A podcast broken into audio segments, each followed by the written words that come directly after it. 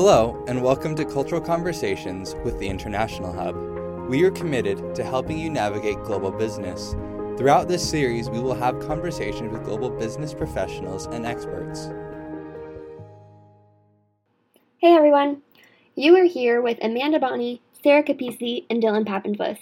Today we are going to talk to Eric Johnstone, who is an assurance manager at EY in Brisbane. He also has experience working in London and San Francisco, so we are excited to hear what he has learned from his cultural experiences. Let's try calling him.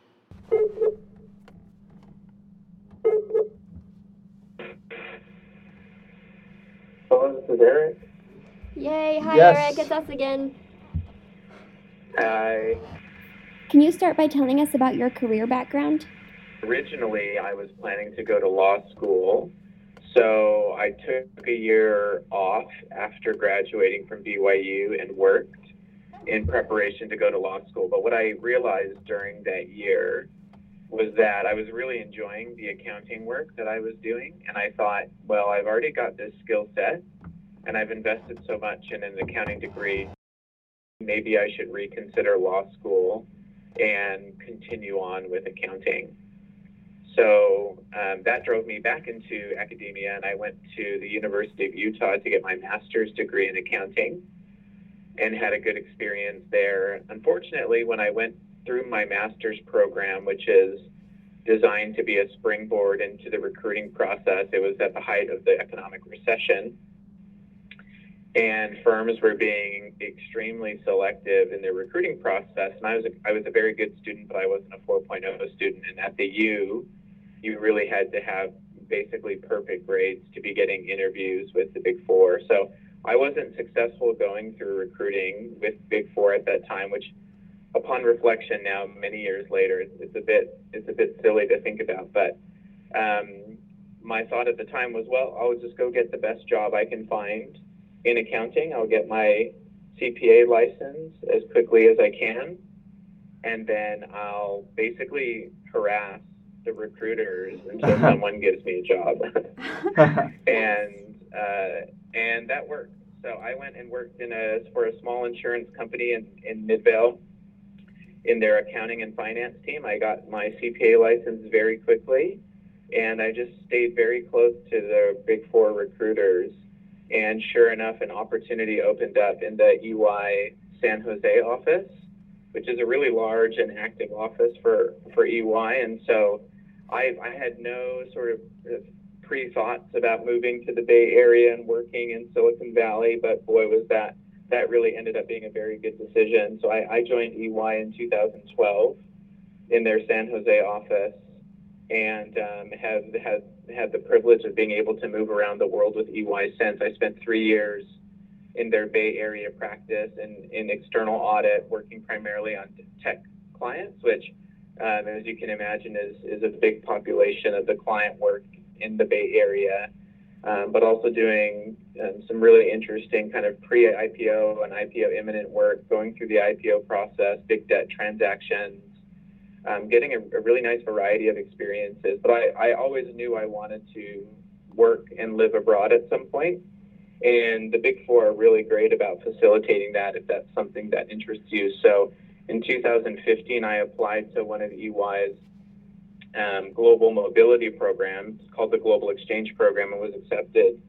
And EY moved me to London.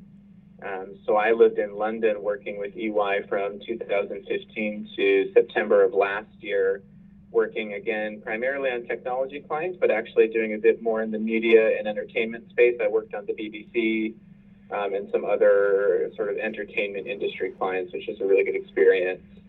Um, and then late last year, and um, I relocated again with EY to the EY Brisbane, Australia office, which is um, where I'm based currently. Okay, cool. Um, so you've worked both in the UK and Australia. Did you do any sort of preparation before going to those countries and being immersed in their different cultures? Yeah, so I, the answer is yes. So I um, I did not do a lot of international travel prior to making the move to London. I had done some in Europe, but I had never been to the UK, so I was going sight unseen. And one of the things that EY does that's really great is Um, they bring all of their people together who are moving abroad, and they do basically a, a week long crash course in cultural and country specific preparation. So in July of 15, prior to moving to the UK in September of that year, I got to go to our New York office and basically spend a week in preparation for that move. And they brought sort of cultural experts in, British people, and we basically got UK 101. And that was really, really helpful, I think. I mean, I think you can manage without it. Many, many people move abroad without that. But it was extremely helpful having someone come in and basically giving you tips and tricks on where to live, how to navigate the transportation system, um, tips for dealing with communication differences, things of that nature. Um, I didn't have the same thing coming here to Australia, but frankly, I didn't need it. I'd been to Australia a few times, um, and so I, I think I was I was prepared adequately to hit the ground running here.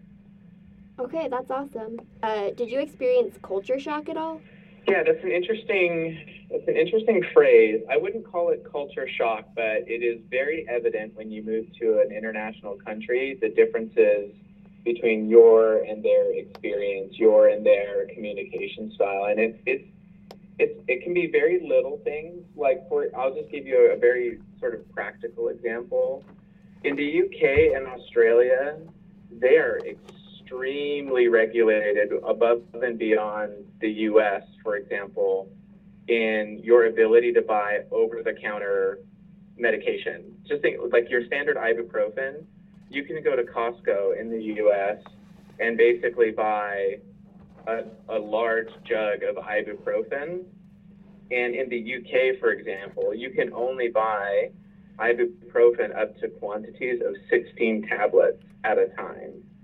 And so there's this element when you move to a new country of having to sort of reframe the way you go about your day-to-day life, whether it's, you know, what how do I buy drug how do I buy over-the-counter drugs to manage, you know, a headache or things like that. For example, in the UK, um, the old adage that people tell you when you go there is, you know, if someone tells you in a business meeting, oh, yeah, that's a great idea. Let's think about that and come back to that. What they're really telling you is that's a terrible idea and never bring it up again. Um, and so I found in the US, our, our communication approach tends to be very direct and very transparent compared to the UK, where um, oftentimes you have to read between the lines a little bit and what what is actually being said differs from the meaning of what is being said, and it takes time getting used to that. So I, I won't say I ever experienced shock. I think I've acclimated really well to both countries, but there are definitely there's I'll call it a learning curve more than anything when you move to a new place and just getting used to all of those differences. So, was there ever, I mean, could you describe a time when there was a miscommunication between you and someone in the culture that you were in because of your differing styles of communication? Yeah, definitely. So, um, very early on in the UK, I worked with, it, it's still the most diverse team I've ever worked with in my life. So, there were nine of us on this engagement team in, in London, and there was an American, someone from Poland, Australia, South Africa, India, Romania, and then I think two people from the UK. So um, that's one of the beautiful things about living in a place like London is it's very British, but it's very very international. Um, so on that team, I was working very very closely with um, someone who reported directly to me who was from India. And prior to this, I had not had a lot of experience working with with people from India. Um, but I found over the first three weeks, it was very obvious to me that we we were just not on the same page about a lot of things. Um, I would give instructions, and then the fulfillment of those instructions were sort of nowhere near where my expectations were. So it was very clear to me something was not was not clicking here, and and um, it took a while. But basically, um, what I learned in working with this person is there is there is sort of an um, a communication or a cultural um, theme that you will oftentimes see with people from um, Southeast Asia or, or even India, where they there is a very high regard for agreeability and respect and sort of um, an acknowledgement of hierarchy. So what what the long the short of it is, and when we would have discussions about what the task was, he would he would acknowledge to me that he understood and and very, very confidently say, Yep, I'll go away and do that. And then I'd check in with him throughout the duration of the task and he'd acknowledge that it was being done and everything was okay. So I, I was thinking it was everything was okay. Well, the reality was he did not understand what the task was, the nature of what he needed to do. And as I was checking in with him throughout, um, he still didn't understand and was not progressing in the way. But um, partly because of his cultural background, he felt like he needed to say yes to me, even though the answer was no. Um, so that was a that was a tricky situation, and, and, and it was super invaluable learning that about his style because I can flex to that style and I can do things differently if I know that that's what that person was was sort of thinking and doing. But I had no appreciation for that prior to working with him. Mm-hmm. So when you realized, uh, and then kind of conversations after that, how would you go about communicating with him so that you guys were on the same page? Yeah, that's a great question. So for me, it's the difference between telling him to do something and having him re- basically tell me what he believes the instructions are. So um, obviously, a certain amount of that requires me to, to dictate to someone what I what my expectations are. Then making sure that in every conversation thereafter, that one he knew he he knew that he should not tell me yes if the answer was no. So part of it is his him flexing to my style, but then also giving him the opportunity to repeat back to me in his own words his understanding of what was expected, and then we can flush out any sort of areas of inconsistent expectations that way. Um, so yeah, it's just basically opening the door for him to be able to repeat that back to me. When you first presented an idea or an assignment, did the people you were working with want to first understand what the outcome would be or why they should do something? Does that does that make sense? It does, and I actually think the answer to that is less about cultural styles and more about personality styles. So um, if you if you go work for the big four, potentially other companies, you'll actually do a bit of training around understanding people's sort of uh, communication and work styles.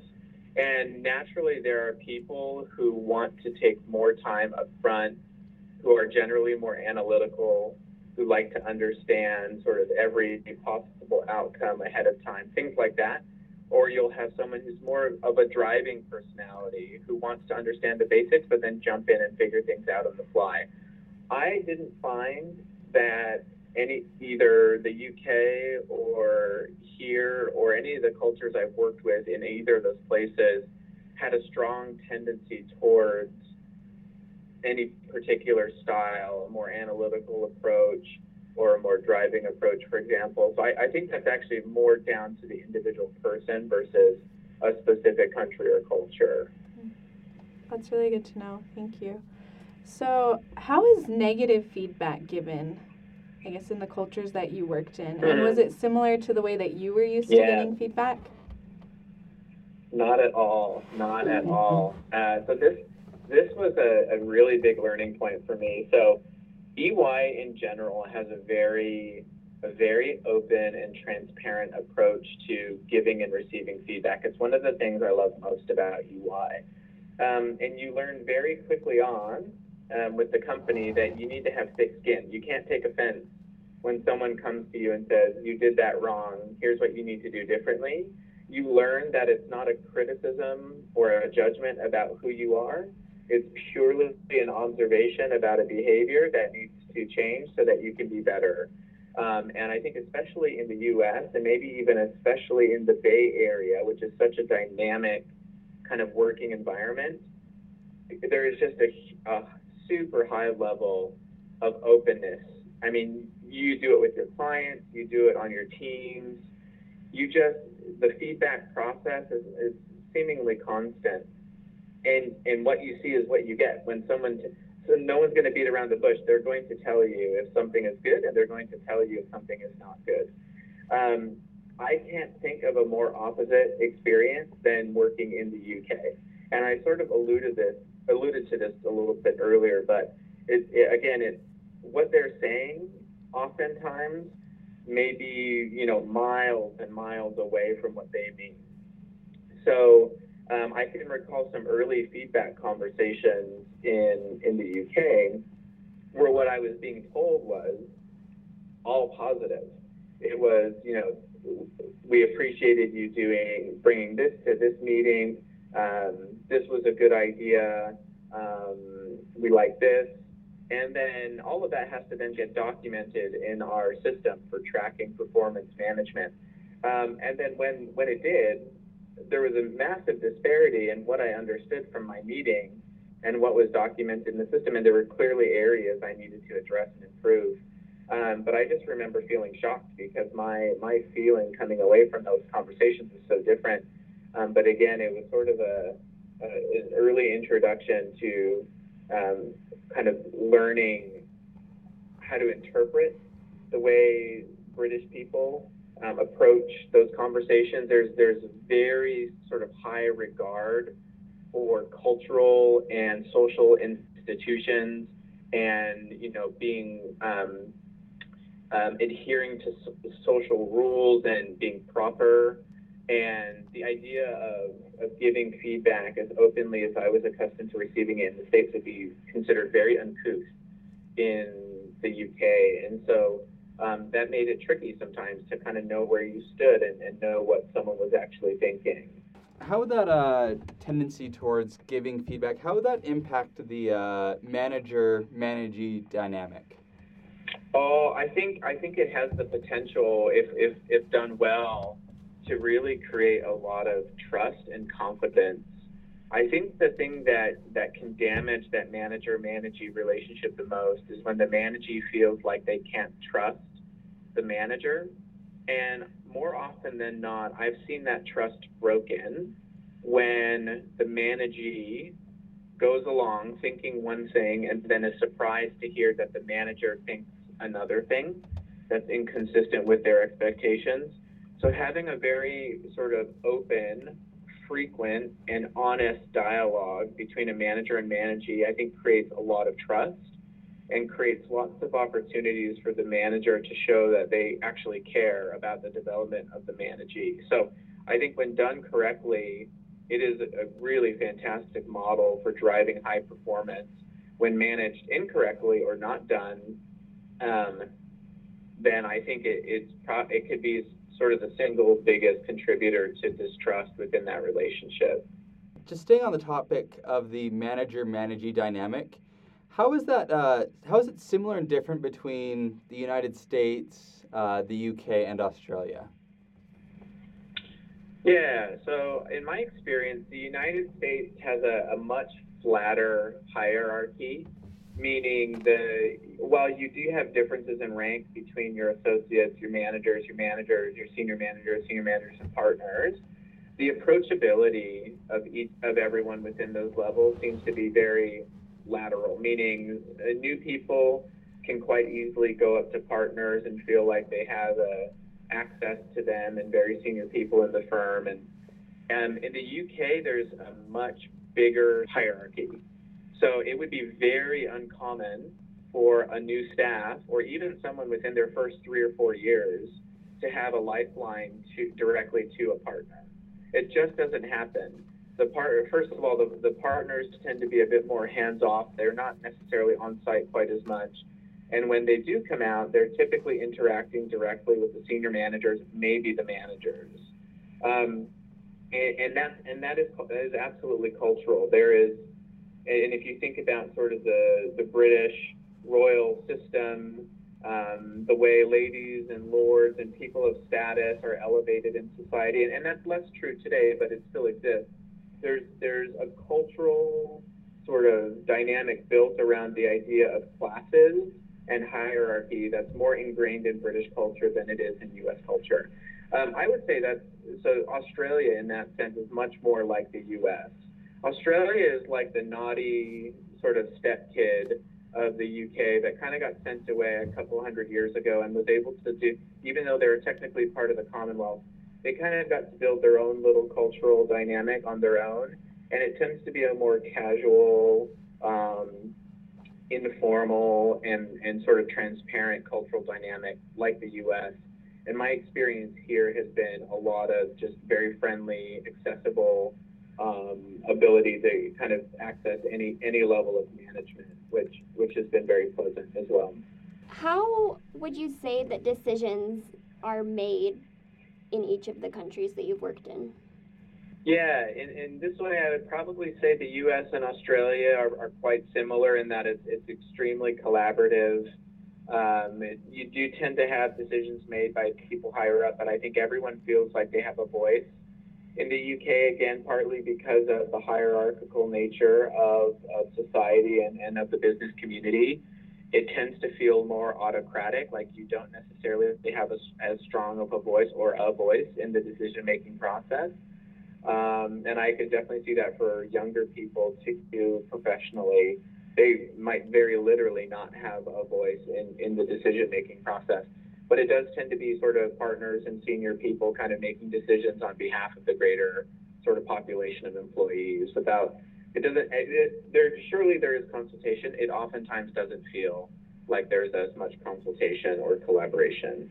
Kind of shifting gears here how is work-life balance uh, different in the in the three different countries that you've worked in well i would say between the bay area which is a very dynamic working environment and london not at all. I mean, they both you work really hard and tend to work really long hours in both places, um, but you can't really categorize the U.S. as sort of one one place because you would work tons in the Bay Area, but in sort of our Dallas, Texas office, maybe you don't work as much, or Phoenix, maybe you don't work as much.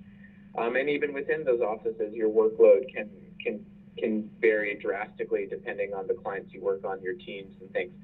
I would say generally the perception of Americans abroad is that we work really hard. And generally speaking, Europeans, including British people, um, don't work quite as long hours. But in London, that is not the case.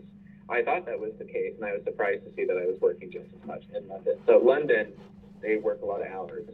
Australia, um, I would say, is slightly more like America, um, or Actually, so Australia is a bit different too. For example, in Sydney, you would work tons of hours. So Sydney is like a London, like a San Francisco, like a New York. People grind there. Um, but in places like Brisbane, where I'm at, they don't work as much. It's a, it's a more casual and work-life balance focused region of Australia. So there's there's a bit of variability there too.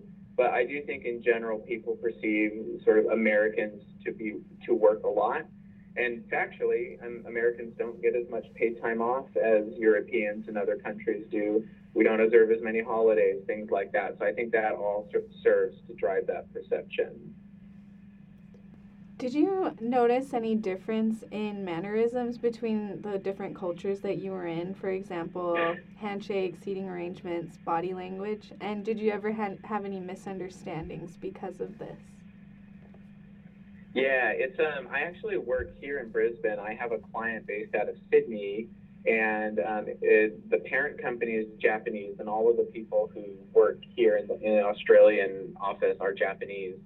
And absolutely, and you find it more so with um, Asian cultures, where yes, there are definitely um, acceptable and unacceptable things you do with your hands um, in terms of shaking hands, exchanging business cards. For example, when you exchange a business card with someone from Japan, um, if they're handing you a business card, you would always receive the business card with both hands and looking them in the eye. And it would be considered disrespectful to just casually take the business card with one hand or without sort of mutual eye contact. Um, also with with Japanese customs, if, if you're ever out to a meal with with a Japanese team or something like that, um, generally the person who ranks highest would sit in the middle of the table. I was fortunate to have to have a, a partner who I was working with who was very aware of all these things, and he sort of gave me upfront training, so I didn't have any missteps in that regard. But yes, it, you tend to find it, especially with sort of Far Eastern cultures, um, that there's a, a, lot of things to be conscious about in terms of um, gestures, mannerisms, um, acknowledging hierarchy and where you sit, when you sit, that type of thing. How do people that you work with deal with ambiguity?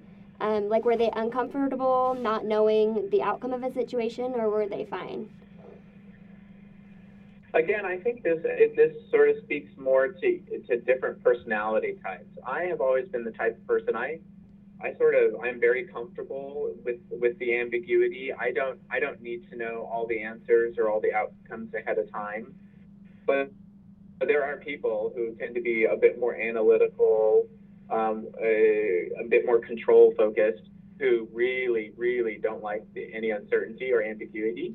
Um, I can't think of a, a, specific example off the top of my head, but I would say that is definitely more of a, a personality type than it is driven by sort of cultural specifics.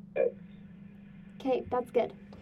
Another question dealing with their behaviors uh, when they sit down in a meeting, like say it's your first meeting with the client, um, is their focus more on getting to know you or on getting the job done?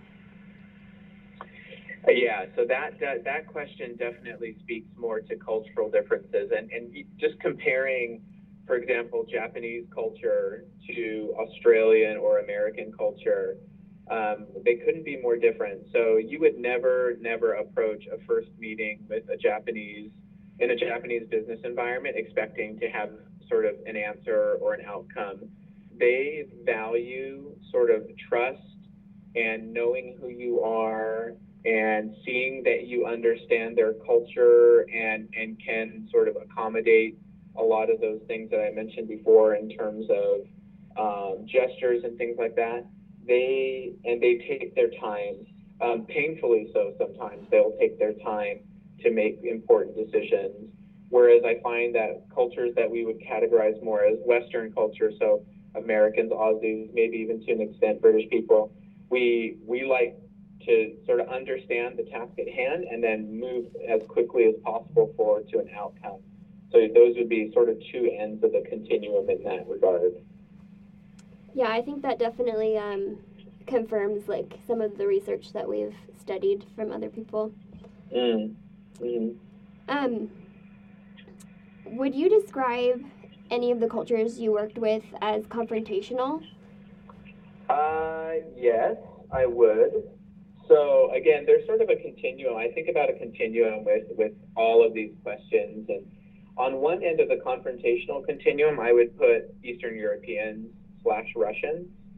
So they have they have a communication style that to people who are unfamiliar, it is is shocking to be honest because it is so direct, it is so abrupt and void of any sort of softening or nuance. Um, that the first time you have one of those conversations, it, it can be a bit sort of jarring. Um, I would categorize that as, as probably the most confrontational. The least confrontational, I would put as sort of uh, Eastern Asian countries. They do not like um, and would consider it very inappropriate to have confrontational type discussions. Um, and they, they really try to avoid it at all costs which can be uh, which can be hard sometimes when you're in a position, for example, as an auditor trying to work through a complex conclusion where your position might be different than theirs. Um, they do not like that type of uh, confrontation. So I put them at the other end of the continuum, and then I would put I would put Americans somewhere in the middle, but closer to Eastern European, and, and again in that you know we sort of speak our mind and we're not necessarily afraid to say if something displeases us. And then I would put British people sort of on um, uh, in the middle again, but closer to the Eastern Asian side of the continuum. Where again there's a lot of regard for politeness and manners and things you do and don't say in certain situations. So they would be less confrontational. Would you consider the other cultures usually like on time with deadlines or meetings? Yeah, yeah. So generally speaking, um, Americans, Western culture, so Australian, British culture, they adhere. When you say a meeting is at nine, the meeting starts at nine. There's probably a little flexibility if you're running a few minutes late, but I think the three of those cultures would consider it pretty rude if you're turning up 10 minutes late to a meeting. Um, I'd say that's probably true for Japan as well. Where I've not seen that to be true, um, I, I worked on some engagements when I was in the Bay Area with clients in Hawaii, and I'm, I'm aware of some engagements here we do in Australia, in Papua New Guinea, and some Micronesian countries. And their, their timing seems to be completely flexible, meaning you schedule a meeting and you really just have to have to accept that they're going to arrive and the meeting is going to start when it starts. So there's something culturally there for sure. Okay, that's awesome. So, in closing, what advice would you give to a business person who is planning to work, say, in Australia or the UK? And specifically, what are some important do's and don'ts that you would suggest? So, my overall piece of advice would be and I think this is generally true for most people who have the desire to work abroad, but really do your best when you're moving abroad to avoid comparing everything to what you're used to. Um, accept the fact that where you're going is different. They've done things differently in many cases for hundreds, if not thousands of years since before you arrived. Um, it's important to them to have those those cultural norms. Don't don't go in trying to impose your worldview or your way of doing things on them. Go in with with an appetite to learn and and to develop a, a, a better sort of global mindset where you can flex your style to their style. That will be much appreciated. Um, specific do's and don'ts um, just in general, in the business and finance community, the UK tends to compensate much less than a lot of markets in in in the US, like San Francisco, New York, LA. So I would say do your research about what what your compensation will be because it's very expensive to live in London, extremely expensive. Um, but they don't pay accountants in London like they pay them in the US. So that was a challenge um, for a handful of us who went over to the UK at the same time. Um, thinking all other cultural do's and don'ts. don't badmouth the Queen. Don't talk about religion. Um, in, in in the UK and in Australia, there's generally a much a much lower appetite for discussing what would otherwise be maybe sensitive topics like politics, um, religion, things like that. They just don't like to talk about it as much don't talk about salary. That's generally considered very inappropriate outside of the U.S. and in many places in the U.S., but it does seem to happen more.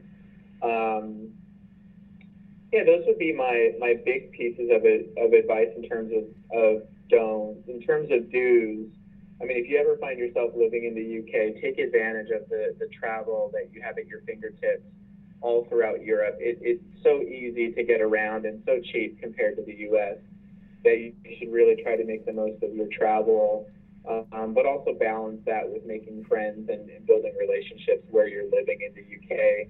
It's a beautiful place. It's a beautiful history. Um, and I, if you're lucky enough to get there, I think everyone would really enjoy it. So, probably what I'd say. Great. Thank you so much for joining us. We really appreciate it. Yeah, of course. Happy to happy to help. Thank you for having me. Join us again next time when we hear from Simon Greathead, a Brit living in America. For more information about global business and culture, visit www.internationalhub.org and be sure to subscribe to Cultural Conversations with International Hub.